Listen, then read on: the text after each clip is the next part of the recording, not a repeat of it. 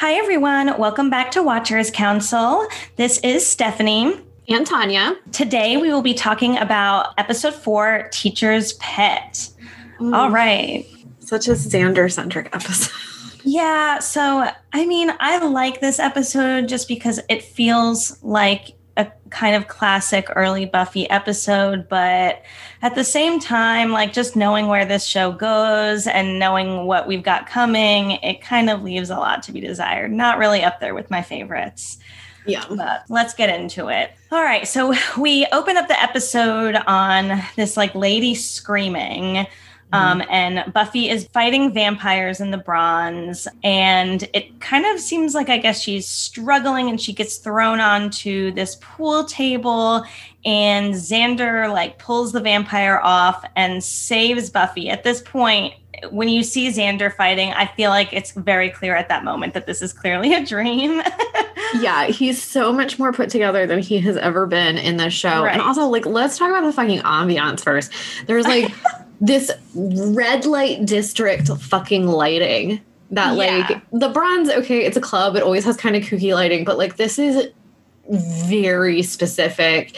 It's like red light um buffy's wearing like this slinky silk red dress and she not only is xander much more together than he ever is uh she is much worse off than she ever is. Yeah. And i love Sarah Michelle Gellar so fucking much because, and we'll see this in future episodes too. Specifically, there's a Halloween episode, but her fucking playing dumb blonde bimbo is like yeah. my favorite thing. Yeah. Because like we as viewers, we know that's not Buffy, but she's like, "Oh my god, Xander, you like saved me." So the cool. damsel, the damsel in distress is played so well. Like, and I, I think that's like also she does such a good job at like playing that opposite of like you know that this isn't real you know that it's not but it's it, it the camp level is at pure perfection. Oh my god. It's so good. Yeah. So yeah buffy's acting like this crazy damsel in distress and just so grateful for xander being there. And he mentions that he has time to finish his show. And then like throws a stake through the air to kill this vampire and then jumps up on stage for this utterly ridiculous guitar solo. so he has this line first, and I wrote it down because I was like, fucking kill me.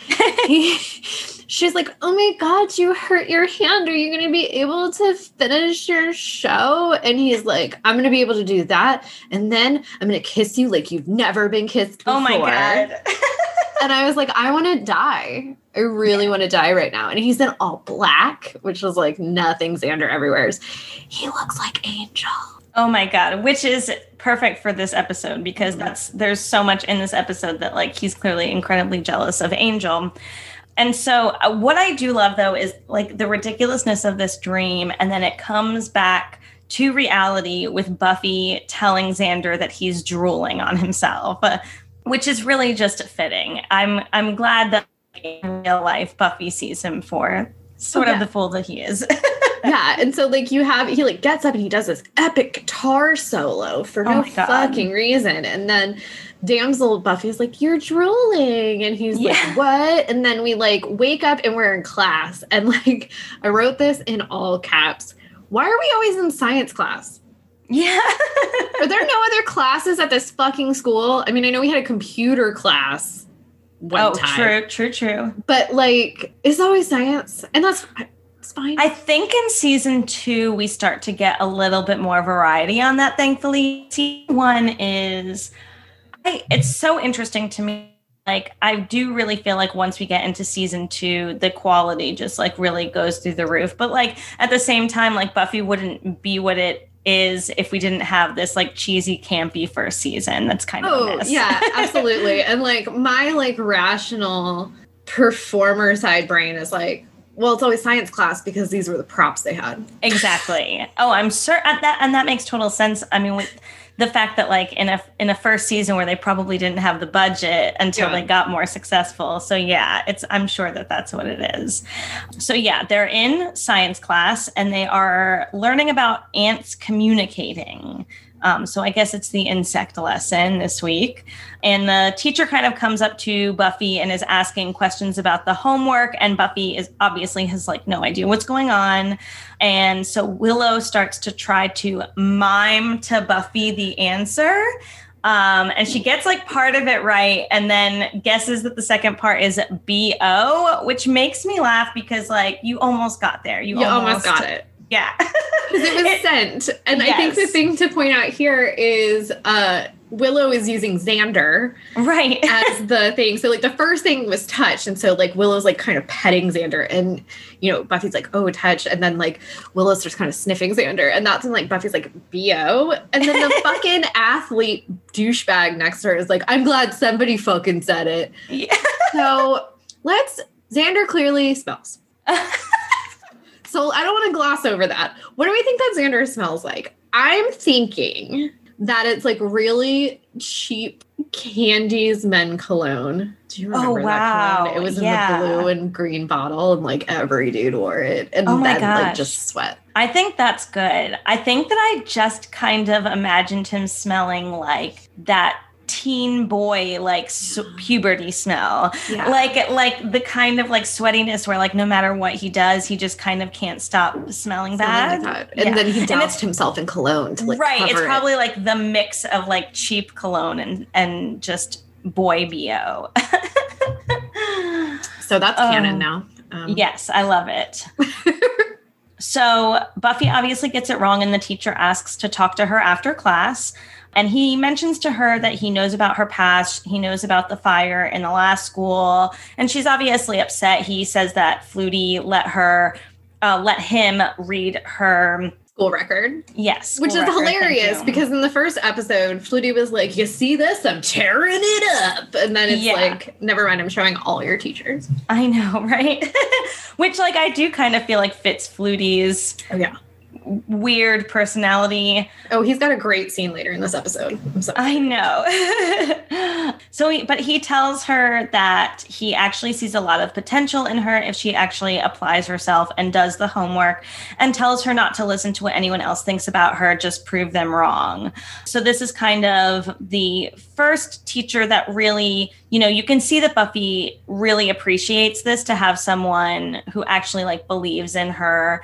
Um, so, you know, of course, in like the next three seconds, he's going to come to some violent end. Which is literally what I put. So, like, I like, you know, I I've watched the series two or three times over, so I do remember the episode, but you know, it's all a little foggy because it's been a couple years since I've watched it. And so I was like, I know he doesn't live, but like I really typed in my notes, I was like, oh, he's gonna fucking die immediately.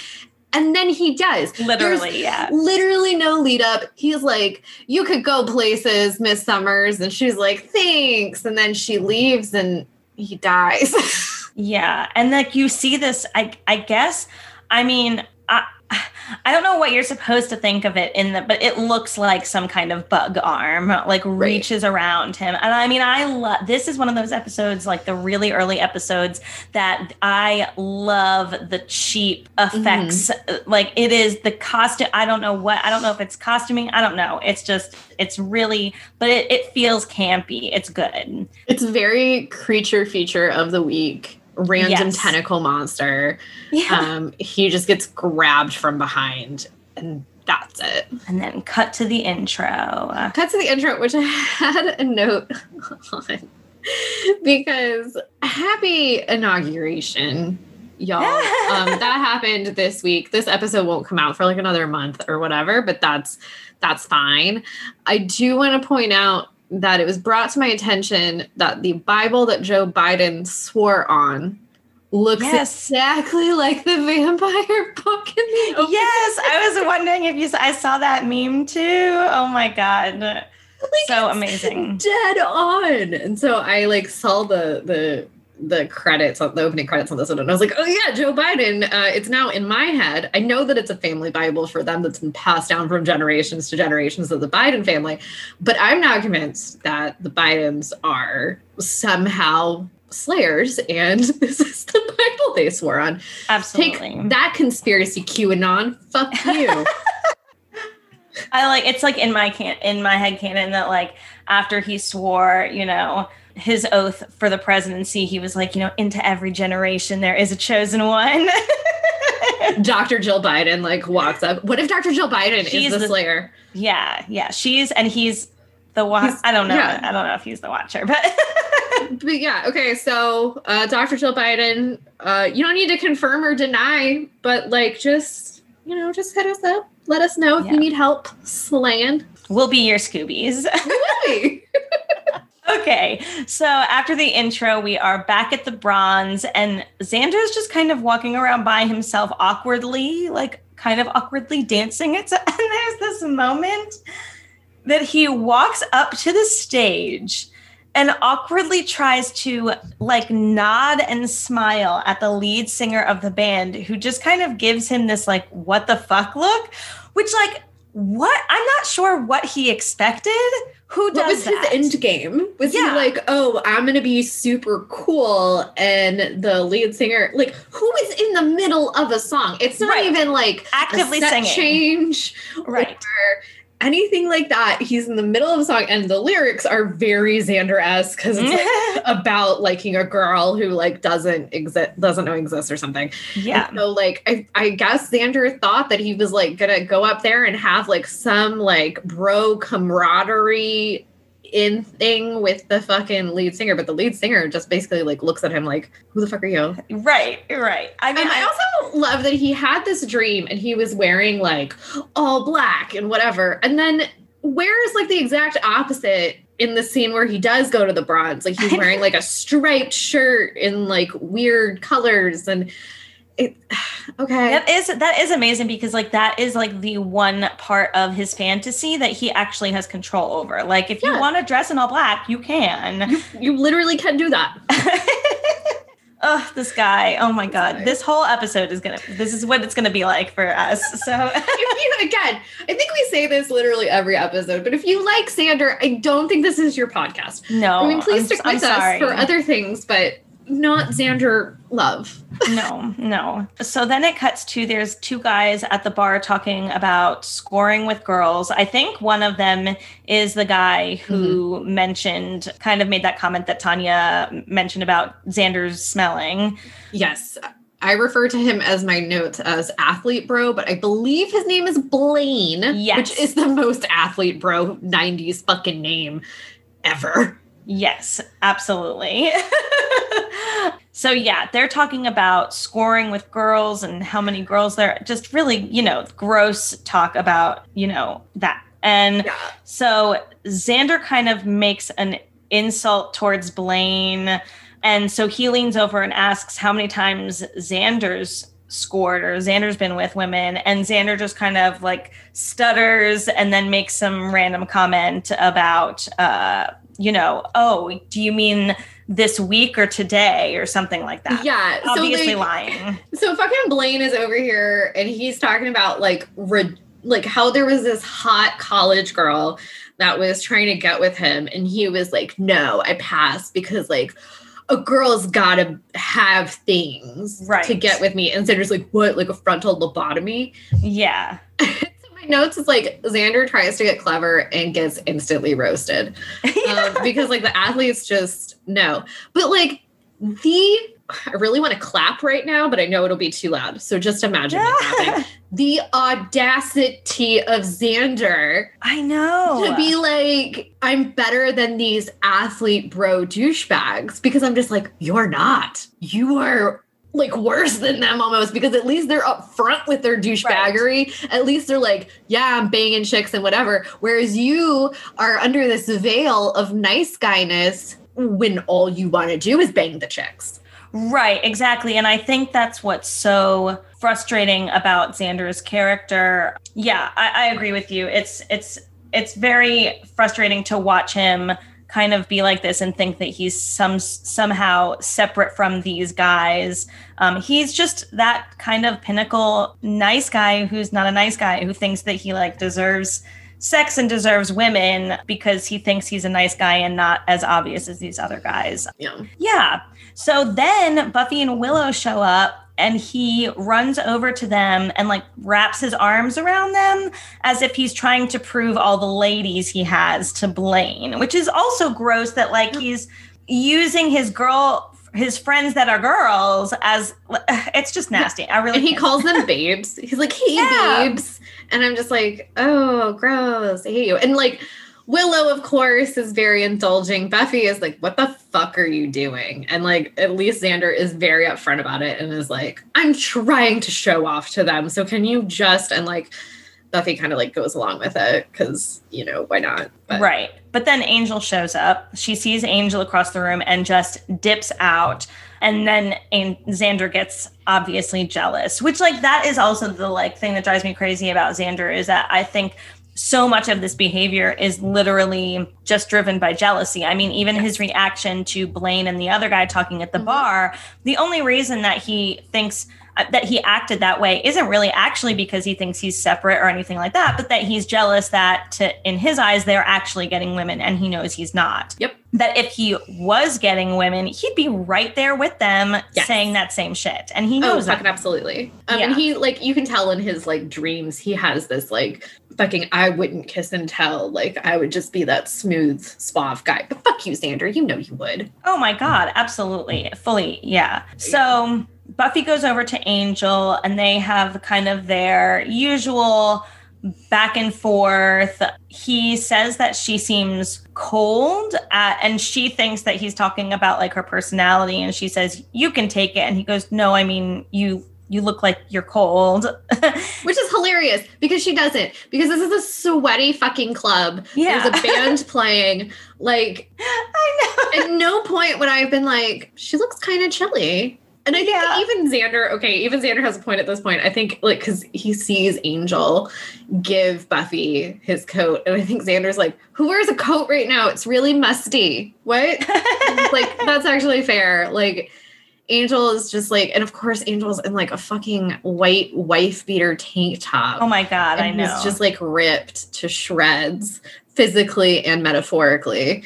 Um, and like, it's just such a. Ugh yeah. I feel like this was just one of those like convenient plot points to like get her the jacket because you know that becomes yeah. right and for her to see that he's injured which like maybe that was his plan because like obviously he came there to warn her about this thing that has injured him and that kind of spurs that conversation and i love that she even says like when she first comes up to him she's like oh what are you going to give me a cryptic warning that i don't understand yeah. and then walk away and he's yeah. like that's when he's like oh you're cold right and but then that's he, exactly what he does. Yeah, yeah, then he does that. Which I mean, and that's exactly what I wrote is that he warns her about like, you know, some big evil coming. I don't even remember exactly what he says. He's something. like, don't let them corner you. There he's right. gonna rip out your throat. Buffy refers to him as fork guy because like Angel's got these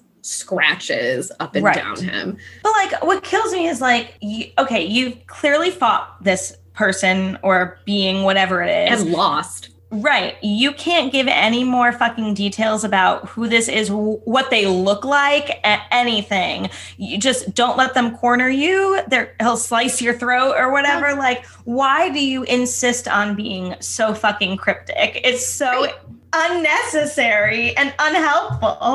like I get that we like find out more about him later and like right. reasons why he can't fight and blah blah blah blah blah. You not being able to fight is different than you not being able to give me information, homie. Like tell me. He doesn't even tell her that the guy has fucking Freddy Krueger claws. She's right. the one that's just like, "Oh, I guess he scratched you up." And like I mean, as we see later in the episode, like the guy has kind of like a distinct look. Like I think he's got like long, like black hair, and like give her something, my dude. Like, I mean, if Giles is able to pull up some information, like uh, uh, unreal. It's I don't so even much. know. Anyway, so unnecessary. Okay, so they're back at school and they're walking up the, you know, the front walkway, and Buffy is telling Giles about fork guy, as she's calling him now, that Angel has told her about. And Giles kind of asks some questions. Giles has this line where he like looks up at the sky and says, Every day here is the same. What did you? I'm. It's such a maybe. Maybe I missed a line. Like, why was he so like morose about it in that moment? Like, there's two ways to take the line. And it's like, oh, every day is just the same where we fight some evil and then oh look, the next day it's just some other evil. Fucking right. great. But also, and living in California, I can say that this does get really repetitive. And Buffy's response is, "Oh, what? Like because it's sunny and 70?" And like, yeah, man, sometimes sunny and 70 for like months on end that's really boring and repetitive. And when you come, like he comes from England, and I come from a place that, that has seasons. That's right. And I'm yes. just like, sometimes you like it rained yesterday, and I stared out the window for like 40 fucking minutes because I was like, oh my god, oh my god, what is that? What is that? And so I kind of feel that must be yeah that must be what he was referencing because yeah like if he's from england yeah there's like a lot of yeah. you know it's a lot more cloudy and, and rainier and stuff. Um and like we know from like literally the last two episodes that he's like excited about all the different like yeah. evil and stuff. So i can't imagine that that's what would make him morose. Yeah. it would be the sunshine that would make him morose it's, so. it's just a way to remind us that he doesn't belong in happy sunny places. He belongs in dark musty lives libraries. Yes, obviously. Yes. Okay. Thank you for that. Makes so much so much more sense. so at this point, Giles kind of walks off towards the library, I guess, and Xander comes up and lets Willow and Buffy know that they have a substitute teacher for science class and doesn't really elaborate at this point. So Willow and Buffy kind of ask, like, oh, is he sick or something like that? And Xander mentions that they didn't mention anything about being sick, but rather that he's missing. And I literally wrote down, dumb Xander doesn't think there's anything suspicious about this. Like, we have now gone through enough evil things going on and stuff. You know that there's vampires, you know that there's different evil things, and that Buffy is the Slayer. You don't think that, like, the word missing doesn't set off any any warning bells in your fucking head like that's so insane to me oh insane. yeah and like they kind of press him on it because like willow and buffy immediately spring into okay right. well what is this what is this and xander's like i don't know the cheerleaders were practicing in their new uniforms and I was oh, staring right. at that and it's just like useless. Kick him out of the Scoobies at this point. I don't even care. died. I think he even says something like like is that bad yeah like about him being missing like and i think buffy was like if something's wrong it is like what do you mean right. missing is not usually a good word yeah and then like we immediately go into the slow-mo walk of the yes. substitute teacher who, and I just said, then Xander makes weird men noises because he sees the new teacher in a skirt in slow mo and with tribal drums in the background. Oh like there's God, all this tribal so music cringy. in the background. It's it's awful. And like the other thing is, is like how okay, how horny is Xander? Because the teacher, yes, she's wearing a skirt, but she's also wearing like I want to say like she's definitely wearing a suit jacket. I want to yes. say she might have been wearing a turtleneck, and if not, it was very like a high cut literally and she's wearing tights too and so like you literally can't see any skin xander. Why yeah. why are you so horny? I don't know. I mean clearly he needs I, I don't know. Yeah he's really worked up. I don't know. Because the teacher then comes up to him directly and asks him where the science classroom is um, and at this point, Xander stutters and can't remember where his own classroom is, and even says, uh, I go there every day. Uh, at which point, of course, Blayne somehow is always around in this episode, which right. is amazing to me. I love how this show works that, like, if this is going to be the character that you want to focus on, they're, yeah. they're just going to be around all the time. Right. And it's like the same thing where, like, they're magically, I mean, spoiler alert, but they're magically on learning about bugs the yeah. same week that a big bug shows up. Yeah, it truly is wonderful. um, I also had a note here where I just said, "Is Xander wearing a velour polo shirt?" Oh God, because he was. It was a brown polo shirt. It was velour. Oh my and God. I. Is that like the precursor to the 2000s Juicy Couture uh, sweatsuits? Yeah. oh my goodness. So yeah, of course Blayne comes up to to cut in and tell and direct this teacher to where the science class is. And I love that like in doing so he b- brags about his sports achievements. This is a real moment that I love because this is I feel like what a horny like jock high schooler would do. Mm-hmm. But the thought process of thinking that an adult woman would give a shit about your varsity football or whatever is amazing mm-hmm. to me. But that is probably accurate that a teenage boy would think that an adult woman would give a shit about your high school sports. Amazing, amazing. Yeah, he's like ridiculous. the science class is just past the football field where I won all state varsity person of the year award.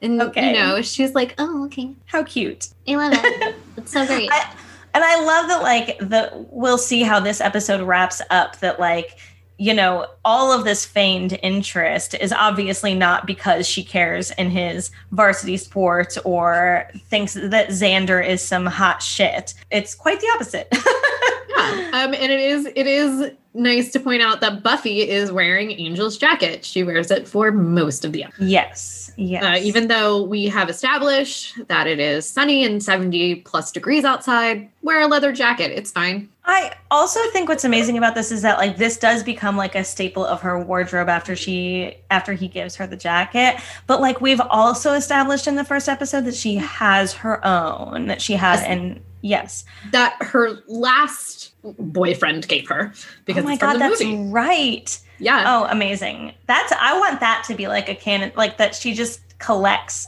Like I wish that that had continued and that we get like leather jackets from like Riley and, and like Spike. Spike. Like, yeah, which like oh Spike God. is. What if she ended up with like the long like Spike oh trench coat? Ugh, sure that missed she opportunity. wear it at some point. I don't know. She might but, wear it at some point. I mean, and spoiler alert for way down the road that mm-hmm. that jacket is actually a former Slayer's jacket. Yeah. So yeah. that would have been wonderful. Ugh. But we'll, we'll leather, get to that. what was the leather jacket budget in this show? Is that what we spent all our money on? Was leather jackets? sorry, sorry. I mean, I don't hate it. A good leather jacket is amazing, but yeah, there's yeah. Okay, so now we are back in science class with the hot sub, mm-hmm. um, and they are talking about insects. She kind of says that they're going to pick back up where Dr. Gregory, the previous teacher, left off talking about insects. Um, but instead of talking about ants, she is starting up with praying mantises. I I will pause here to say that I am not 100% sure if that's the correct plural, but we're going to go with praying mantises. yeah, no, it's fine. It's fine. Don't add us. Um, yeah. It's also important to note that at the uh, walking into the classroom, Buffy finds the old science teacher's broken glasses on the floor. She picks them up and she puts them on the desk. Okay, I think I had missed that um, I might, might have been like taking notes. I missed that because, but I do make a note of that at the end of the episode. Yeah. Um, yeah. And I have some things to say about that at oh, the end of the episode. Oh, yeah. yeah. It's fine. so, yeah. So Buffy mentions that she, she, calls praying mantises ugly, and the teacher clearly doesn't like that. Um, she's obviously really into praying mantises, especially the females. Um, and she goes into great detail of how the praying mantises mate, uh, et cetera, et cetera, and really kind of talks up about how I don't I don't know what the word you would use for, but how kind of powerful and regal I, I yes. guess are the words that I would use that she thinks that female praying mantises are. I have written down gal loves herself some bugs. I'm sure that's really normal. Yeah. Um, and then it was like she talks about how the praying mantis kills her mate. Yeah. And I just wrote, this is fucking subtlety at its finest. Yeah, right. Because I just keep, and I know that this was before this, but I just keep thinking of the Harry Potter scene where Severus Snape is teaching the Defense Against the Dark Arts class about werewolves because Lupin is out sick due yeah. to being a werewolf. And he's like, look at all these facts about werewolves. That's so crazy. I wonder if that's like relatable to anything. But instead of like it being like a bitchy thing, which I fucking love that moment because Snape is, but um, instead of it being a bitchy thing, it's literally you have your villain right here being like, look at all these characteristics. That's so crazy. I wonder I who that could relate to. You're right. Weird. Like what? That's not actually like smart villainy, is it? Like why would you put like put out there all the details of like here, let me tell you what I am and how to figure it out. she, was she just so like she's been doing this for so long that she's like kids are stupid they'll never yeah understand. she's gotten cocky i guess she's never come up against a slayer before yeah i guess and i mean it gets mentioned later on that she clearly is like putting off some pheromones to mm-hmm. attract the men in this class. So at this point, she is talking about how they mate and how they lay eggs and all that nonsense, and suggests making model egg sacs for the science fair, at which point you see all of the teenage boy's hands shoot up into the air to volunteer to help her after school. Which, and pause again, maybe this was a private school thing versus a public school thing, but like, let's talk about science fairs. In my experience, everyone had a different project for a science fair because it is a fair. And right, it's not the teacher's project. At also. different things. But she's like, the whole class for the science fair is going to do this yeah. That's a project. That's not a science fair. Like, yeah. And I I mean, I know that public schools did this. I genuinely like just another insight into I, I, never had a science fair like that. I always saw them on TV and stuff, but I and I always wanted to do that, but yeah. we didn't have anything like that. we didn't we didn't have a science fair per se where like the whole school came and looked at it or mm-hmm. anything, mm-hmm. but we had like you know, senior year, you just had to, it was almost like a thesis project. You had to just like pick a project. Oh, wow. Like, really? Yeah. For I did. Science? Yeah. I, oh, God. And I was, I, you know, me, got to be creativity because I fucking hate science. And I was like, okay, well, I'll just see what vegetables and herbs produce the best dye oh, for cloths. Cool. And so that's okay. what I did. There was like no science involved with it. I was like, I don't know. I boiled some herbs and like fucking threw them on a cloth. That's I'm so glad that we didn't have to do anything like that because our I think senior like each year had like a different science and I'm pretty sure our senior science was physics and yeah. wow, let me tell you that was not mm, no. I was not good at physics. Not no. but I think the closest that you and I ever got to a science fair was fucking uh, Randolph Macon. We had those Macon days or whatever where like it was surf projects where like they would oh, do stuff yes. over the summer and then at the beginning of the year in the library you could yes. go around and people would be standing next to their posters and i never did that because no. I'm not doing summer work. Exactly. Fuck that. Yeah. Anyway. Anyway. Okay so I guess the next scene that we see is Xander is like convinced that this teacher is into him I don't know what at this point she hasn't really. I mean, I guess she kind of made eye contact with him when she was talking about the mating. Uh, and um, I mean, I guess obviously we're supposed to believe eventually that the pheromones are doing their right. thing. But let's be honest, eye contact is all Xander needs to yeah, think that true. a girl is interested in him, so it's fine. Very true. And there, so at this point, I think they're in the cafeteria talking mm-hmm. about this, and Xander is trying to convince Buffy and Willow, and Buffy and Willow are kind of like what the fuck are you talking about? Like she's an adult woman. Um, she doesn't give a shit about you. and, and of course, Blayne is somehow online with them at the same time. And it, it comes out that Blayne is scheduled to work with her after school I guess whatever tonight is, and then Xander is scheduled to have his one on one the following night. And they have some back and forth about who's winning with that. yeah, Blayne is like, Well, I guess you're runner up. And then like Xander was like, No, I guess you're the rehearsal for the main show. Yeah. And, and I feel like Buffy and Willow are just like eye roll, like, okay. So gross. yes. Because they're talking about, I mean, they think they're going to have sex with her, right? I mean, yes. First of all, First of all, these dudes think they're going to have sex with this teacher. Second of all, like, let's imagine that this teacher isn't, spoiler alert, a big fucking praying mantis monster. Right. What if she literally is just a science teacher who is like outraged and like, oh, these boys are dumb and they need extra hours. Maybe I can tutor them. Right. And we're just talking. Okay. And then also, also, Xander clearly doesn't. Okay So in everyone's wildest dreams, we're all banging the teacher. Xander has no problem with sloppy seconds. Exactly. Yeah. With this teacher that he doesn't. Or the idea know. that she's just going to like bang her way through all of the men in the class. I, I'm not sure what the. I, I don't know what's going on in their heads at this point. Honestly, it's a while. So, anyway, the next thing that we see is Cordelia is at the refrigerator in the cafeteria. I think she's talking something about like her own special food or she drink. She has a medically prescribed diet and she yeah. has like a prescription note from her doctor. Amazing, of course. So Cordy. So she opens up the refrigerator and screams because she has just found Dr. Gregory's body, sands his head in the freezer in the cafeteria. So now we officially, I mean, we already knew that Dr. Gregory was dead, but now everyone knows. And, and you know what we don't do? We don't have an assembly addressing that one of our teachers was found in the cafeteria headless. We don't shut the school down. We don't do anything really. No. Uh, I mean, well, later there's a scene about counseling, right. but like. It seems to just be taking place in a classroom, by the way. right. But like our next scene is Buffy and Willow in the library. Like, right. I'm sorry. And I get that Buffy Slayer, so she might, well, she's not desensitized because she's clearly upset. But like, wouldn't most students need to go home? I mean, yeah, uh, that's you're absolutely right. That like at the very least, this should have been like a get out of school early day, right? What cops think in this town?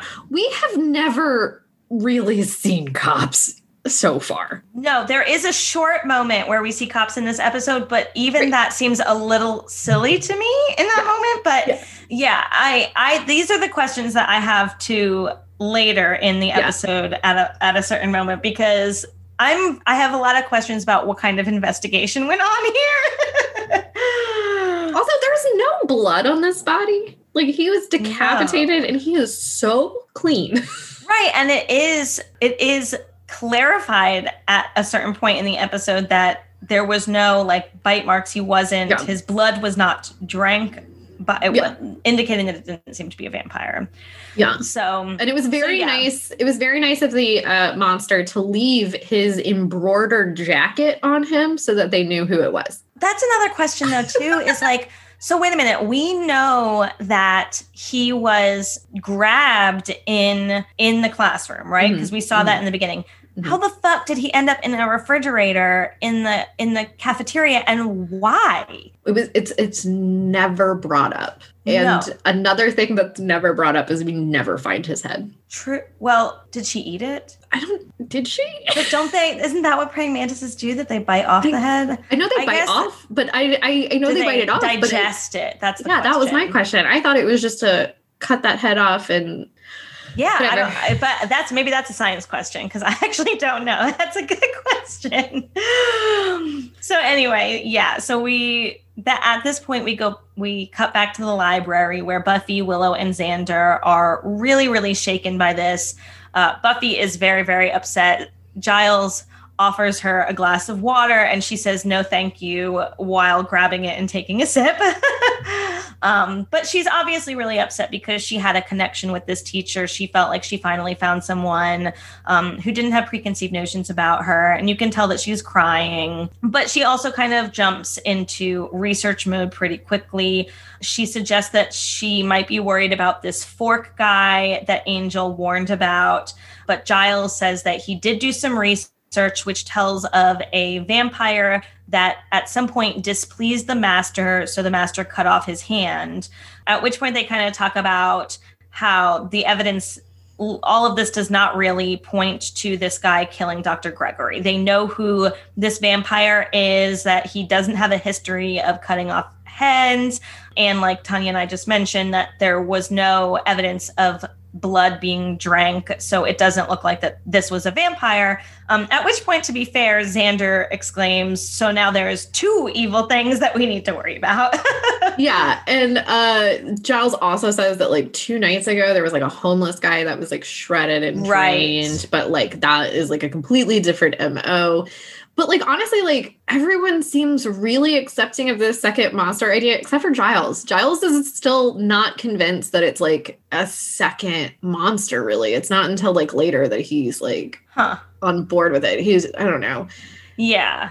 Which doesn't really make a lot of I mean, a lot of sense because yeah, I mean it really does seem kind of clear that none of the evidence Yeah. points to this being a vampire, but that's okay. Maybe he's just like, you know, an older guy who, you know, what is it, Occam's razor that the simplest Yeah. answer is always the, The the best answer. the yeah. Yeah, and then he then he tells Buffy, he's like, "You're not to go hunting because we Right. don't know enough about Freddy Krueger Fork vampire." guy. I literally have in my notes so many times in quotes fork guy because I don't think they ever tell us No, his name. because it doesn't matter. No, no. He was clearly just a, a plot device, as we'll find out soon. So even uh, even though, and probably especially because Giles told her not to go hunting, the next scene is Buffy going to the park where, uh, like Tanya said, the homeless person was found dead, and she stumbles across a drunk guy and then a homeless person sleeping on a bench. I, I guess this is like the homeless park in Sunnydale. Which is Yeah, I mean, I guess it's just like it's so funny because like she had to jump over a fence to get into this park. So it's clearly like a locked park. So I have questions about how the homeless people got in there. Huh. That's fine, um, because uh, as we'll as we'll see in just a few minutes, I think they're actually undercover cops. Oh, that makes sense. Good good connection. You're absolutely right. Yeah. So she starts like poking around and Fork guy kind of jumps out of some bushes. Yeah, she moves these branches. Yeah. I It looks like these like heavy bushes and hedges, and she just kind of like moves them. moves aside. him and he's in there. Like Yeah, he's just chilling in the bushes. why? But like what what was he hiding for? Or for I guess I guess we find out that there may be like some cops roaming around because they fight for a few minutes. Um, the police show up and kind of say something about like spread out, spread out, and Fork guy runs away. Yeah, so I think it was like a sting operation, um, trying to figure guy? out. Yeah, I think it was. I think it was a sting operation trying to figure out who was killing the homeless people in the park. And so I think they put some undercover cops as homeless people in the park because I think the guy that she runs into that's like, oh, it's not safe around here for a young girl. Oh right. I'm pretty sure that's one of the cops that like shows up in the Oh. front. So I maybe I'm wrong. Maybe I'm wrong. I mean, I like that though. That that I like that. That's a a deeper it- connection that I never considered. It also opens up so many more questions. Like, how long has this sting operation been going on? Is it just for Fork Guy or is it for all the vampires? Also, like, they're bad at it because he Oh, immediately sure. gets away. Well, and that, but that is, I think that tracks because, like, I do feel like, at least in season two and stuff, um, we really, you know, the storyline of the Sunnydale police being, Right. you know, Yes. I think I, I think it's like Spike or someone who says that the Sunnydale police are deeply stupid or something Right. like that. Um, so it does kind of track that they're just not great at this. They're very under equipped or whatever for the supernatural type stuff that goes on. Yeah. So at this point, we cut to what looks like the substitute teacher walking home on the sidewalk and Fork Guy kind of like running away from this park and jumping over a fence. Um, and Buffy is following him. And the substitute teacher turns around and looks at the vampire, and the vampire hisses at her and runs away to the sewers like obviously terrified. Something about the teacher definitely spooked this vampire. And Buffy is rightfully so kind of taken aback by this. Yeah. She like comes across it. Um, she's standing in the shadows and she sees this whole interaction and watches him go into the sewer. And then she's like, but like, I don't know. And maybe it's like a Slayer thing, but I personally would have been like, hey, substitute teacher, what just happened there? Like, I would have been like, hey, I would have gone up to her and been like, her right away. "What- what's going on with that? Yeah, I think I could see both sides of that because I definitely could see her doing that, but also Yeah. Not having any idea of what what she might be maybe yeah. doesn't want to get into a fight that she can't finish. But yeah i think that's a fair question to have. So at that point we cut back to buffy at school telling giles about this. Giles is upset because she went hunting even though he told her not to. But that passes once she tells him what she saw and now he's very clearly intrigued at what the fuck might be going on and suggests that they keep a closer eye on Miss French, which is the substitute's name. So at this point, Buffy says, okay, well, I better get to science class then so that I can keep an eye on her. She runs into the hall and runs into Principal Flutie, who uh, cuts her off and asks if she saw the body. And she kind of is like, oh, I don't have time to, to deal with this. I'm fine. I'm fine. And he's like, no, if you saw it, then you absolutely have to go to a counselor and plants her in this chair outside of a classroom where she overhears Cordelia talking to whoever this counselor they brought in about how she hasn't been eating much since she saw Dr. Gregory's body. And this kind of twists around to how this is the bright side of, you know, a teacher dying, that she's lost some weight.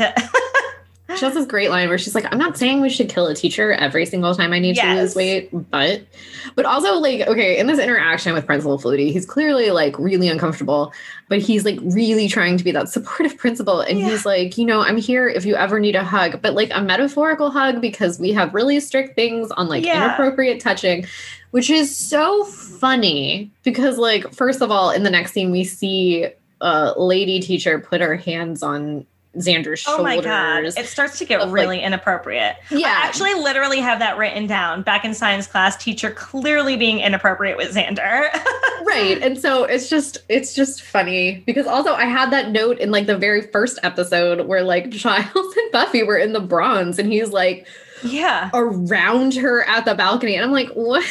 Fuck are we doing? This is inappropriate. Yeah. Which, like, I wonder if that's like intent, like that's supposed yeah. to be the joke about like yeah. what Flutie says. I don't know, but yeah, yeah, but he's super uncomfortable.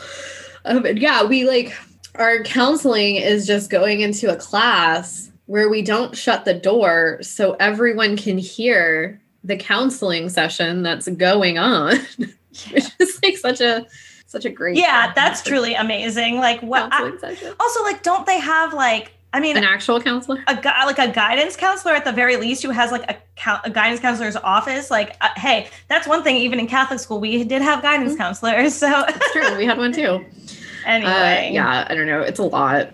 Okay, so next we see Xander in class. Yeah, no, we go to we go to science class and there's a pop quiz slash test that they're doing. Yeah, and Buffy walks up to the door because she's running back to she's a little bit late to class because she was sent to the counselor's office and she looks in the window and we see that the teacher is like clearly being inappropriate with Xander. She puts her hands on him and gives him answers to the quiz.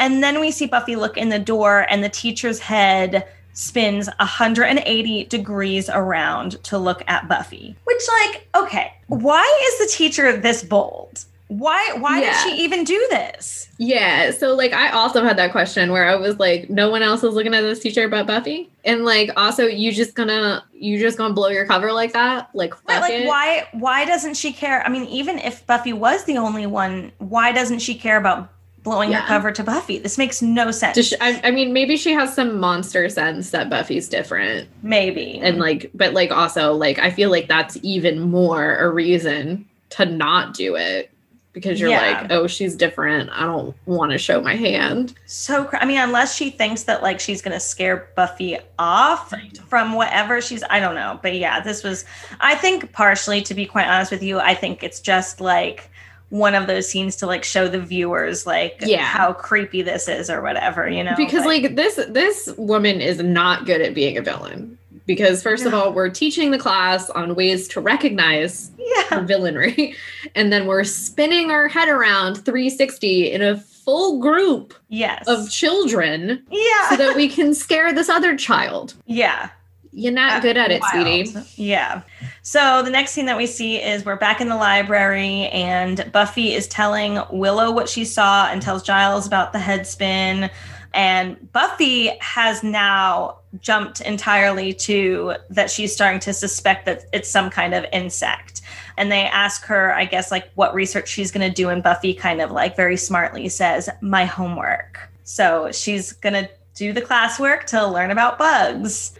She goes, I'm gonna, they're like, what are you gonna do? And she's like, my homework. And she turns around and goes into the stacks of the library. Oh, and yeah. immediately comes out and she's like, where are the books on bugs? Yeah. this is also the scene where we realize that Blayne is missing. Apparently, he didn't show up to school today. We haven't talked to his mom or anything like that or hacked the system yet, but there is a line about like uh, Blayne didn't come to school today. Uh, yeah. Okay. And then we cut over to Xander is we cut back to Xander in class with the teacher. Um, at this point, class has been dismissed, but they're just kind of talking one on one. It kind of seems like they were supposed to work on their egg sac models uh, after class, I guess. Yeah, there's nothing sexier. Right. But then Hey. the teacher the teacher pulls that same kind of like, "Oh, uh, I'm so sorry," which like we can at least as the viewers tell that this is clearly a fucking act. Right. Um and that she left all of her supplies at home and also has a teachers conference. Like we needed two excuses that like, "Oh, we fucked this up so bad."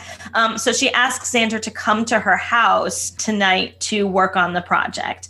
I don't understand. Like, this is another thing that, like, I don't understand how this is in any realm appropriate that, like, a teacher is inviting students back to her house. That's crazy to me. Yeah, no, and I think that I think that we are definitely so first of all, as the viewers, we definitely already know that she's fucked up. Right. Um, and so I think that like this wouldn't be appropriate, period, end of story, even in this world. Mhm. So I think that this is just another nail on the coffin of her being a villain. Um, however, when he walks into this room, she's making a fucking sandwich. yes. She has like a full loaf of bread and like some mayonnaise and stuff. And then he's she's like, Oh, do you want do you want me to make you a snack? Because I'm having a snack. And he says no. Which, And I have Right. a question on what would have happened if he said yes. yeah, I know. I know. I have the same question. I know. Because the meat of her sandwich, Xander leaves after agreeing to meet her at her house at like seven something. She pulls out a Tupperware thing, and the meat for her sandwich is just crickets. Fucking live crickets. Like, what if Xander had said yes? I don't. She just like, here's a mayo sandwich. Here's a slice of bread. yes, enjoy. I also love in this scene, there's a moment when she asks him to come back to her house that he flashes back to that scene of him playing guitar in his Yeah. fantasy. Like, clearly thinking that I guess even though she's just asking him to even even in this weird inappropriate scenario where she Right. asks him to come home and work on this project, he clearly equates that to we're gonna fuck. Oh, yeah. And he leaves the room and does this little touchdown victory dance in the hallway Yeah, yeah. because he's fucking stupid. Ugh, unbelievable, truly unbelievable. Everything, everything. Yeah. So then we flash back to Buffy in the library um, after she's done her homework, I guess. And she comes out and says that um, praying mantises can rotate their head 180 degrees while waiting for their next meal.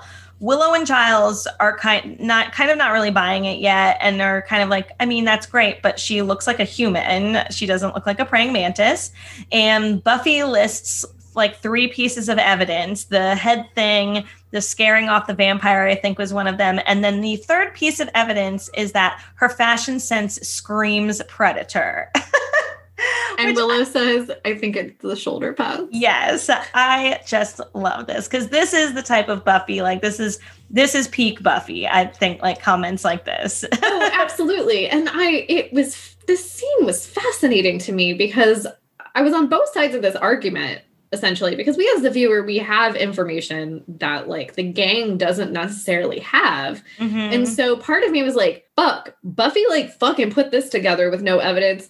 But then on the other hand, I'm like, no, teacher was literally teaching Yeah. an entire coursework. So it blows my mind that Buffy, I, I guess it, I guess it blows my mind that Buffy is the one that puts it together. It Yeah. seems it seems to me like something Willow would have put together. Yeah, you're right. That that Well- would make sense. Yeah.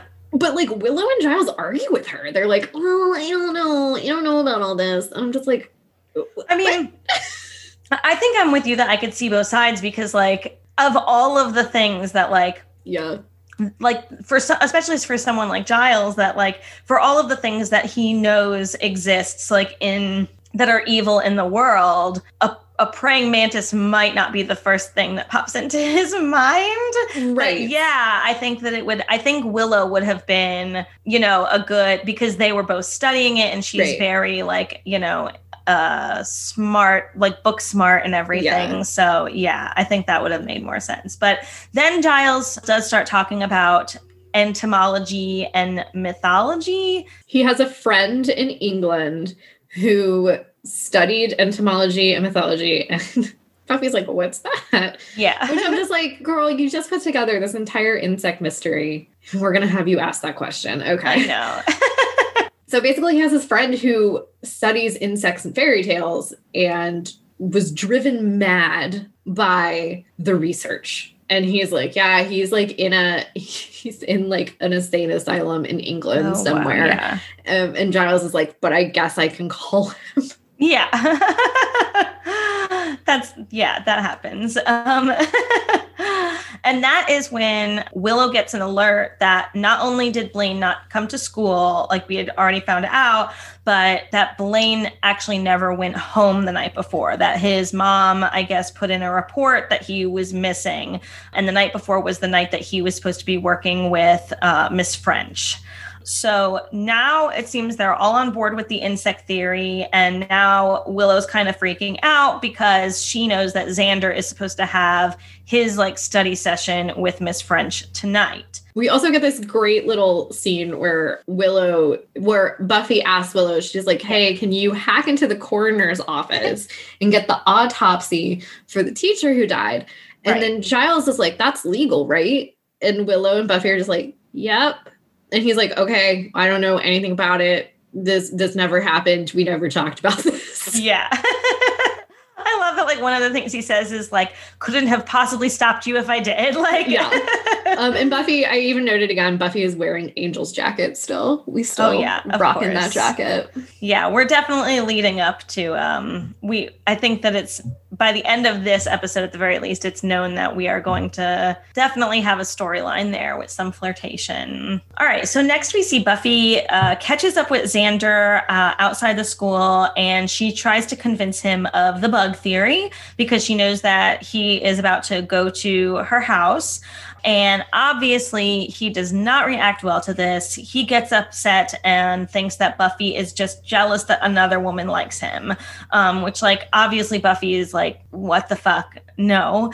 Yeah. He's just like, you just can't stand it that, like, somebody, now that I, now that I've found someone, now you like me. And then he right. like, has this fucking gross line where, somehow Angel comes up and he's like, What kind of girly name is Angel anyway? And it's yeah. like, there's so many things to ding Angel on. And right. that's the that's one that it. you pick. I mean, but yeah, and it, but it's like so fitting that like Xander, that is the type of like insult that Xander would have. I feel like hmm. Xander is like just like toxic masculinity personified. Everything oh, about him. Yeah. So Buffy mentions at this point pheromones because she's like, yeah, she is literally like emitting pheromones to make you think that she's really interested in you and all of this stuff, which just upsets him even more and kind of thinks that, you know, she can't even fathom someone being interested in him. So she has to like make it into some supernatural thing essentially. So obviously they're not going to convince him that it's that she's a bug. So the literal next scene then is Xander showing up to the teacher's house. oh my god. Uh, everything about this scene is I literally wrote this is bonkers. This is fucking bonkers from jump, okay? Oh yeah. She opens the door wearing this like sexy black dress and offers Xander a fucking martini. Yeah. There's smooth even, jazz playing in the background. There's the candles. lighting. Yes. I mean everything. I guess what kills there's something especially about the martini though that really kills me because it's not even like here have a glass of wine or here's a beer. A martini? This is so bizarre. Like wouldn't you think that even like a high school student would be like uh, okay. But I guess he's like all caught up on the hormones and the pheromones and everything. yeah, and like, I mean, you gotta give it to her because clearly it worked with Blayne. Yeah. Like, I mean, like it has been working for X amount of centuries, years, whatever. We don't know how old this creature is. And like, it's funny to sit here as women and laugh about this, but like, uh, clearly this works because yes. it works on Xander. Yep. It definitely does because yeah, he comes right in and sits down with her. I mean, at no point does he even ask like, "Are we going to work on this project?" Like, nope. uh, th- that's clearly just been forgot. I mean, I guess he thought he was going to bang her, so this all makes sense in his head, I guess. So they sit down on the couch and he like knocks this martini back in like one sip, which one like sip. Jesus Christ, um, that's what would be tough for me to do now. She leans over and she's like got her hands on his legs and stuff and asks if he's ever been with a woman before. And at first Xander kind of like stumbles and tries to lie and he's like, "Oh yeah, there was that that one and oh man, that that one lady and like and then he's like, no, I never have been. It's, it's like that scene in 40 Year Old Virgin when he's still trying to convince his friends that he's not a virgin. And he's like, yeah, I've grabbed a boob before. It feels like a bag of sand. Literally like that. but that. also, I fucking love, she has this one line where like she kind of giggles and she's like, oh my gosh, I'm so nervous. And you're just, you're just so cool. Oh my god. Like, I fucking have so much respect for this bitch right now because I'm like, yeah, you know exactly how to play this game. And you know in the back of her head, she's like, I cannot wait to fucking rip your head off. This is oh, gonna be yeah. like I'm kind of rooting for the praying mantis at this point. I'm like, yeah, like fuck it, get rid of all the toxic men, girl. You I mean that is live kind of your thing, life. Right? Like the guys that she's going after are not even only just like as we find out virgins, they're the guys that are very toxic in the way that they talk about women and treat so, you know, feminist icon is the yeah. she mantis. So there is this moment though that so he says no he hasn't been with a woman and she says that she knows that she can tell. And at this point Xander kind of starts to say like can you hear something? It kind of sounds like someone is is crying. Um, and she's just like distracting him and everything and she touches his hand which makes him think of buffy at which point he like leans back in on the couch and is like oh buffy i love buffy yeah he's clearly been drugged Yes. Like she drugged that martini and then he swallowed it in one sip because he's fucking stupid. Yes. And so, like, yeah, he starts talking about how much he loves Buffy. Yeah. And then he looks back down at her hands, at which point she turns into a bug in front of his eyes. Um, again, the effects are absolutely so exquisite. so bad. so bad. And he passes out on the floor, and Bug Teacher drags him off. I said he's clearly d- drugged, and she turns into a bug and drags him off. Which, honestly, at this point, okay. yeah, as we have already stated, we're kind of rooting for her at this point. I don't think that's the intention, but so then we see that Xander is in a jail cell in a basement, and we can see praying mantis lady, but not very well.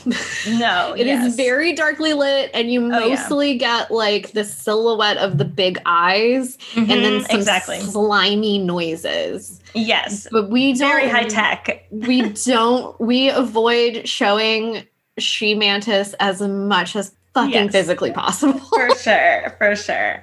So at this point, the action kind of starts to pick up, and, and we go back and forth between the library and Xander in uh, the cage um, pretty quickly.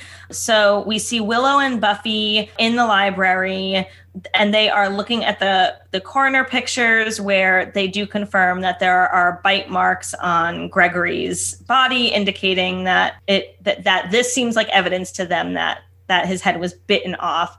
Um, Willow's getting really nervous for Xander at this point and set, makes like a statement like, Well, I like Xander's head because Willow still loves Xander.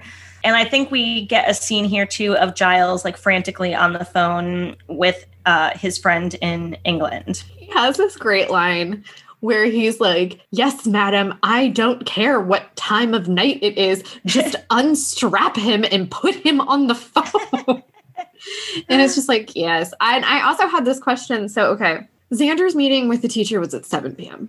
Why are we still at the school? And why are our parents not concerned about where our children are? Yeah, I feel like these are things that get addressed in like we have said previously like in the second season because yeah. that that were just really skimmed over in the first season because like they in later seasons are definitely at the library late at night pretty frequently. I'm assuming that Giles has keys to the school and the library or something. Yeah. So there is a scene at some point in the second season where there they mentioned doing like the quote unquote usual round robin where like Xander and Willow and Buffy each call each other's parents and say that they're or call their parents and say that they're staying at each other's houses or something like that. So it's yeah. addressed like way later, but yeah, as of right now it's it's suspect for sure. especially especially because like okay joyce is not in this episode mm-hmm. but joyce is like super involved in like making sure that buffy stays out of trouble and like i just i was sitting here and i was like it's the middle of the fucking night like what yeah i mean and that's like one of the crazy things too because even in like one of the first episodes i think it is like the second part of the premiere it when like Joyce does express some concern for Buffy, but she expresses concern because she says that Buffy didn't come home the night before. I, at that point, right. as a parent, I feel like I would be like calling the cops if my if my teenage daughter like wasn't home at all. I don't know. Yeah. Maybe that's especially if your teenage daughter, if you're like on your teenage daughter's ass constantly right. about how she was like expelled from her last school for burning the place down. Like, yeah, it's fine. It's fine. It's fine. Yeah. Who knows? So then we cut back to the She Mantis basement area, and we see that Blayne is in the cell next to Xander. Uh, Blayne is kind of filling Xander in on the situation. He's obviously super terrified and like can't even like bring himself to say what happens. Um, but he's telling him that she ties you up and eggs start shooting out of her, which, like, oh, wow, I can't even process that image in my head.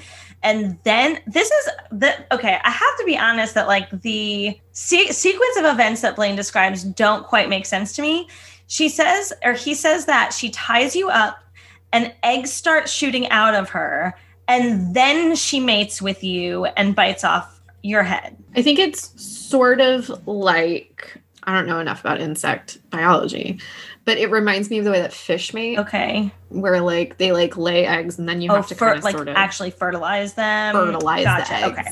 I yeah. guess that's what they said um, also, in the beginning of the episode. Yeah. Also, my question is who did Blayne see this happen to? Because, like, we don't talk about anybody else missing. We've got the dead teacher, which was killed in the school before Blayne went missing. Right. So it wasn't him. Yeah, I was wondering the same thing. I guess I partly just assumed that there was someone else, but there's some unknown. we haven't discussed anyone about. miss anyone else missing or anything. Yeah, so who knows? Yeah, it was it was Smelly Joe. No one fucking cares about him. We're not going to worry about solving his mystery. Okay, so then we flip back to the library, and Giles, kind of after another like frantic few moments on the phone, he gets off the phone with his friend and comes out and kind of explains about the she mantis.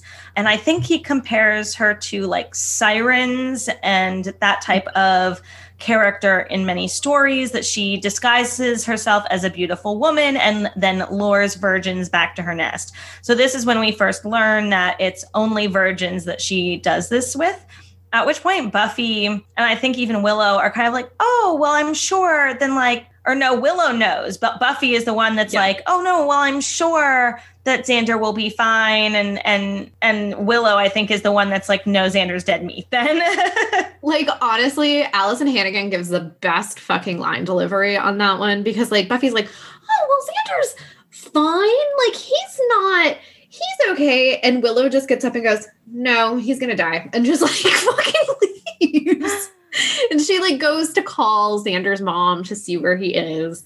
But yeah, just Alyson Hannigan, she's kind of overshadowed in like this first season. Yeah. but like she's so God, she's so good. I, overall. Yeah, I love yeah. her so much. Okay, so Buffy, they at this point they're like, we have to go save Xander. Um, Buffy tells Giles to get bat sonar recorded as that's like praying mantis's weakness, and she tells Willow to get uh, Miss French's address from the um, substitute teacher directory. At this point, like I said, we're flipping back and forth kind of quickly, so we just see like another scene um, of Xander and Blayne in the cells and i guess french is starting to like focus on xander xander like i think breaks off a piece of the jail cell yeah he basically like unscrews one of the bars so like right it's a cage that has like separations inside the cage mm-hmm. because blayne and xander while technically in the same cage are separated right. by a bar wall. So Xander essentially like unscrews one of the bars, one as a weapon, and two, so Blayne can come into his cage so that they're together. Right. So they're both together and they have this one bar weapon, I guess. Yeah. Okay. So then we flip back to Buffy and Giles and Willow. They finally like got their supplies together and they're heading out to go to uh, French's house since Willow has gotten the address. They show up at what they think is Miss French's house and there's like a comment from Willow as they walk out that she was born in 1907. So she's got to be like in her 90s now. And so they show up at this house, and this little old sweet lady opens the door. First of all, Buffy was about to kick the door in. yeah. Giles was like, uh, I guess we should, like, somebody was like, oh, I guess we should knock because like we can't get the door in. And buffy was like why can't we? And then she like raises her leg to kick the door in and the door opens and it's like oh right. this little old betty white s yeah. lady. Who i think at first thinks they're like they're like selling something like girl scout yeah, cookies she's like something. if you are you if you're trying to sell me something i live on a fixed income yeah. and i can't afford yeah. it so they ask her, like, we're looking for Natalie French. And she's like, yes, that's me. And she basically says that, like, yeah, she used to be a substitute teacher. She retired in the 70s. And, like, that's when they realized that the she mantis stole this woman's identity. And now they have no idea where she is. So Willow is totally freaking out right now, saying that she's going to start banging on doors. And Buffy says they don't have time for that. They they need like an actual plan. So we see Buffy jump down into the sewers. Yeah, she's got like a length of rope. right. She's like, I'll be right back. Yeah. So then we flip back to Xander in the basement again, and he has been taken out of his cell and he's flashing and he's tied up um, and the praying mantis is about to like do her shit with him. And she used the really, really tried and true system of eeny, meeny, miny, mo. That's right. To pick which one she was gonna pick on. That's right. And I am not gonna lie, throughout like this entire scene, I just kept thinking of the killers because I just kept thinking, coming out of my cage and I've been doing just fine. Gonna be eaten by a praying mantis. Oh my god, that's amazing, Tanya. so that's literally all I thought during this scene. That's that's fantastic. So yeah, and Xander flashes back at this point because I think that like Xander's freaking out and is like, what is she gonna do? What is she gonna do? And he flashes back to the lesson on how the praying mantises mate and all all of that. Even though Blayne told yes, him. Yes, exactly. Blayne we just had this conversation. Explained it to him. Yeah.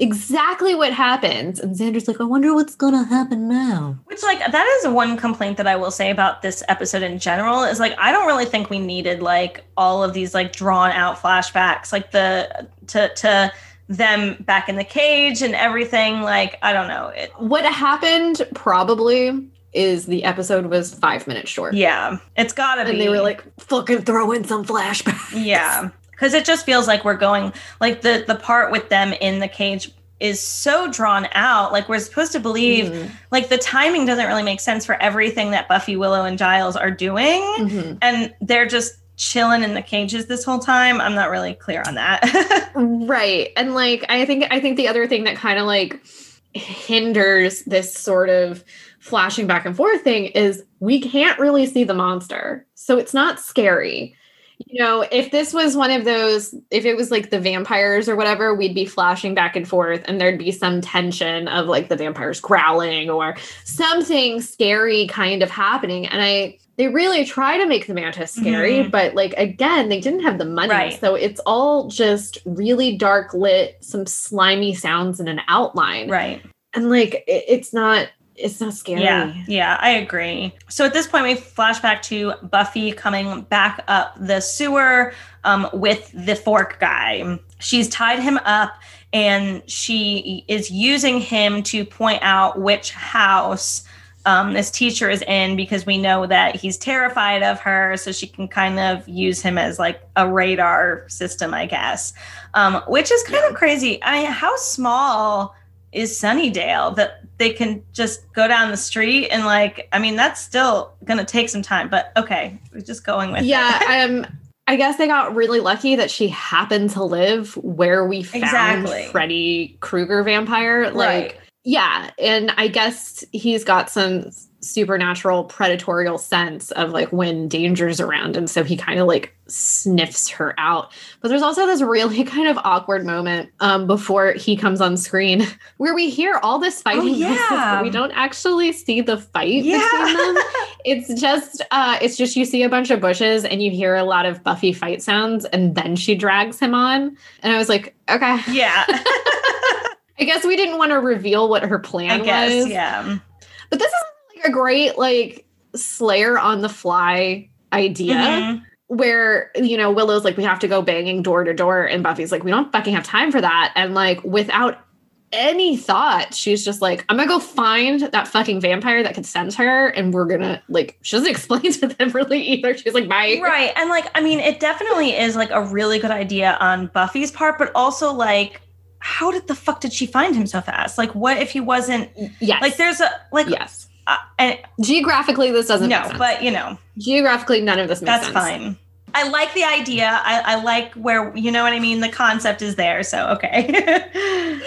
Uh, i will say the one thing that like my i played tennis and like the one thing my doubles partner's dad used to say in high school all the time was great idea bad execution. yeah. So like that's kind of what I feel like this was. And I guess, you know, it's just for time, it's just for storytelling. Yeah. But like, yeah, they got real lucky in that Buffy was able to find this guy instantly, subdue him instantly, and then walk a block with him and he's like, Oh, it's this.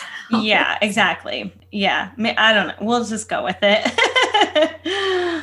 so okay. And then he also they he they would finally find the house and at this point, the vampire gets free from, you know, whatever she tied him up with. And they they fight for like a minute, maybe.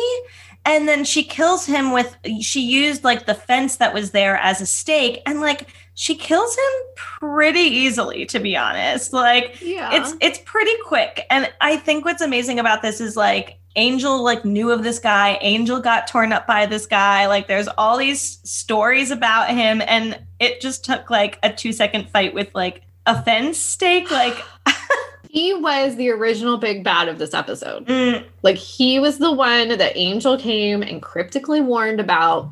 And yeah, what what happens is he uses his Freddy Krueger claws to cut the rope. Right, of course, yeah. Fucking Buffy tied him up with but I think the thing that other the other thing for me that I was like, what the fuck are you doing, Buffy? Is like she didn't have a stake on her. Like you fucking captured a vampire and like well, you weren't gonna let him go at the end of this. Like clearly you were gonna kill him at the end of right. this. But then you weren't carrying a stake Doesn't on she you. always? And then like, yeah, I mean, right. And then like she like falls to the ground, and this is so funny to me because I was like, this is so slow. Like, and I get that it's basically for the viewers thing, but like since these vampires are supposed to be like quick and whatever, like she like slowly looks over at the yeah. white picket fence and slowly breaks off a thing of the fence and slowly stabs yeah. him. And I was like, how'd you not see that coming, bro? Yeah i mean again i again i think it falls into the category of great idea poor execution like it's just yeah all All right. So at this point, they're at the house, and we flash back to Xander all tied up, and he starts screaming for help just as Buffy breaks into the basement window. So she runs. Well, and he tried to use he tried to use his weapon of one jail bar right. to hit her, and he stuns her, and she starts running. He starts running upstairs. First of all, he was going to leave Blayne first of all. And he starts running up the stairs and she like grabs his ankle and he falls down and then That's like right. all the fights out of him. Yeah. And then Buffy like breaks in to save him. Right. So yeah, so Buffy runs over to the praying mantis and um, smartly they have a bag filled with bug spray and they start spraying the she mantis. Um, willow and giles are on escape duty as usual to help blayne and i imagine xander to get out of there I love this is probably my favorite moment though of the episode um, when Buffy tries to play the bat sonar and it's on the wrong side of the tape so it's only Giles' voice playing out of the tape recorder. And she like yells at him and he's like it's on the other side! It's so great. It's so funny. And then like also Xander tries to fucking help Buffy and just gets in her way and she like shoves I was gonna ask if you noticed that like her just like push yeah. him like there's not even like like in other episodes we'll see her say like go get out of here. Yeah. Not in yeah. she literally just shoves him out of the way.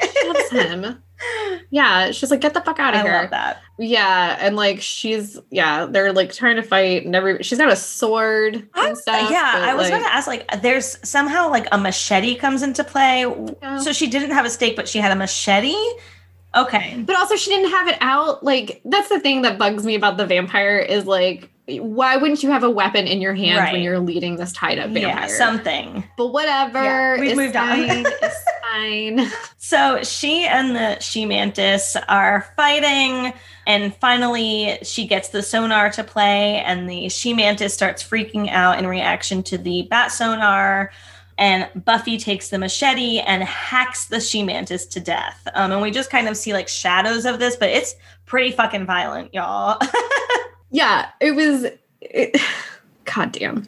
And I was just like, oh, look, we did it all with the shadows. So you don't see the mantis again. Like you don't see like the full mantis no. body. You don't see this fight. What you see is their shadows fighting. Amazing. Which, you know, if you don't got the budget, I don't know. Okay, so here's the thing. Goddamn. If you don't have a budget for a creature feature, don't make a fucking creature feature. Yeah. Like, yeah. Tell this story later. Like, I get that you never know how many seasons you're gonna have, and you never know what your budget's gonna be, but like.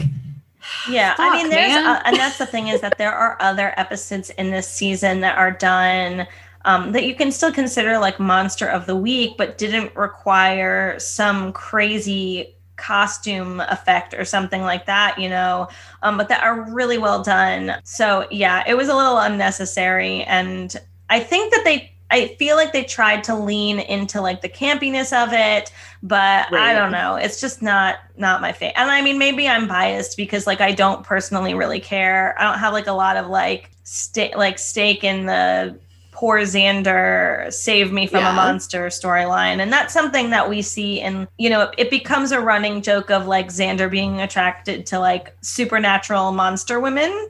Yeah. And on, on mm, on most levels, like I'm just not that interested in most of those storylines. But anyway, so yeah. at this point, the She Mantis is dead. Um, Xander kind of apologizes and tell, tells Buffy she was right and thanks her for saving him.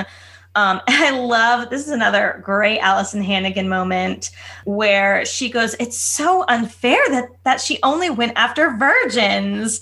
I wish my Xander and Blayne are both like, "What? Uh, no, what?" Um, Blayne even says, "My dad yeah. is a lawyer." And if any of you say anything about this to anyone, I will sue you. Yeah. And I mean, props to Xander on that one for him just being like, Blayne, shut up. Like, yeah. And so then Xander takes the machete and hacks at all the egg sacs that are left um, to make sure that none of them hatch. So then we flip back to they're at the bronze, and Buffy looks like she's kind of just like brooding at the bar. Um, an angel shows up. I made a note though that Buffy's hair is perfect in this scene. Oh, It yeah. is like Yeah. abs- it's stunning. Jealous. Okay. Yeah. So Angel mentions that he hears that Fork guy is dead, and they just kind of have a little bit of back and forth. But she does say that it would be easier to work together if she knew how to get in touch with him, and he kind of like smiles slyly and says, I'll be around. She offers to give his jacket back, and he says it looks better on her. Flirting has officially started now between Buffy and Angel, and you can tell that Buffy, Buffy kind of feels this because she says, Oh boy, like, Yeah. here we go. Like, but also just Angel's so exhausting. already. like, just fucking, I don't. A 16 year old girl who has to fight vampires and still do a fucking science paper. Can you please use your words? yeah. And tell me some things because I don't have time for your cryptic mail bullshit. Yeah. I mean, I guess that the reason that like he doesn't like tell her how to get in touch with him is because like he obviously doesn't want her to know that he's a vampire yet. Um Right, but right. still it I just wish that like even when he does come with like warnings like this like why do you need to it's so like stereotypically like over the top cryptic it's ridiculous. and we've now established his solid costume Oh yeah. where it is always black pants, white shirt, whether it's a tank top, v neck, whatever, and then some sort of black top over it. Like, yeah. Because he's wearing like a blazer or something over it. So this is all Angel wears. Yep. We'll get more into Angel, I think, in a couple of episodes. So then the last scene that we see is we're back in science class and we've got um, a new teacher starting, and he just kind of seems like a boring old teacher.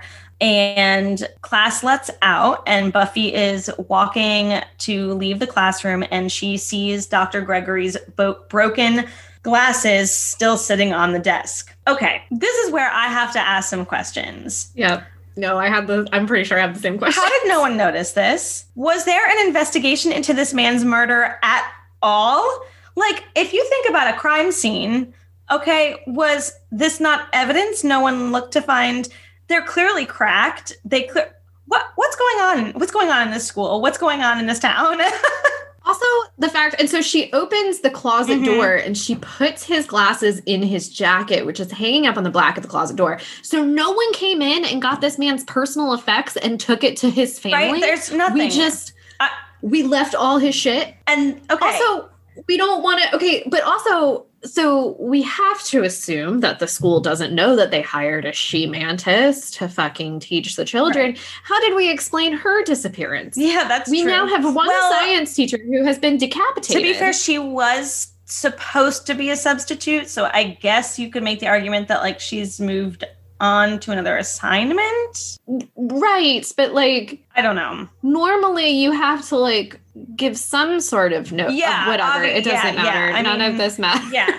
So then we see the next thing that I again I have is uh, quite amazing to me because so then yes, as Tanya says, she puts them in the closet and in his jacket, and then the viewers see that there are hatching eggs in the closet. Mhm. Guys, Mhm. This is literally never fucking addressed ever again. Ever again. Nope. Ever again. Nope. What the fuck happened? Like Buffy is usually really good at like following up on, or at least like something is mentioned. And we even have like an example of this where like at the end of the witch episode where we see, you know, the eyes moving. Yeah. That whole thing is referenced multiple times, you know, throughout mm. the years. What the fuck? There's a fucking praying mantis baby, she mantis babies hatching in the closet, and no one no one notices this? And like Xander even has the line earlier in the episode where he's looking at the already created fake praying mantis. Yes. And he's like, oh, if one of those hatched, it'd be like the size of me. And she's like, and the teacher's like, oh, ha ha ha ha. And so what Also, happens? how Did they just not live because they didn't have a mom to take care of them? Or like what? So are we also supposed to assume because I mean the question is like why are there some also like in are we supposed to assume that she like mated with Dr. Gregory before dying and that those are like his Maybe. she-man cuz like what yeah, maybe.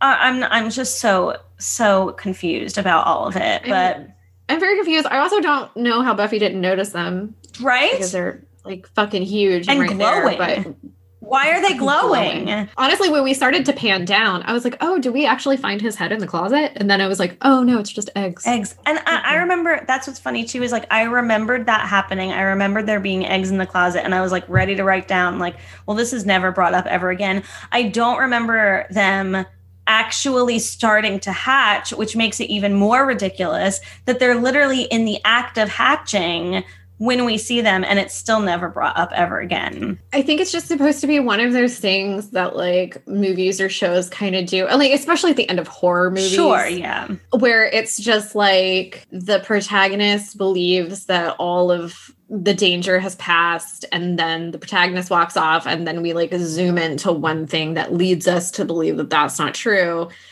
and so i guess it's just a, a thing to be like well the praying mantises still exist they're not completely gone yeah maybe we're life. supposed to believe that like they hatched and then in the middle of the night like went off to like some other town to go after some other virgin boys i don't know who yeah. knows I mean, Godspeed. Godspeed. Also, does that mean that there's no males of their species? I no, I, I guess not. There's she mantises. Yeah. Okay. Okay. Okay. That, but I mean, I think in the I think in the in the context of like if they're being compared to sirens and sirens, stuff like that, yeah. that they are specifically yeah. like yeah targeting like human yeah. males. Yeah. Great. So well, that's that episode. We made it through. Good job, guys.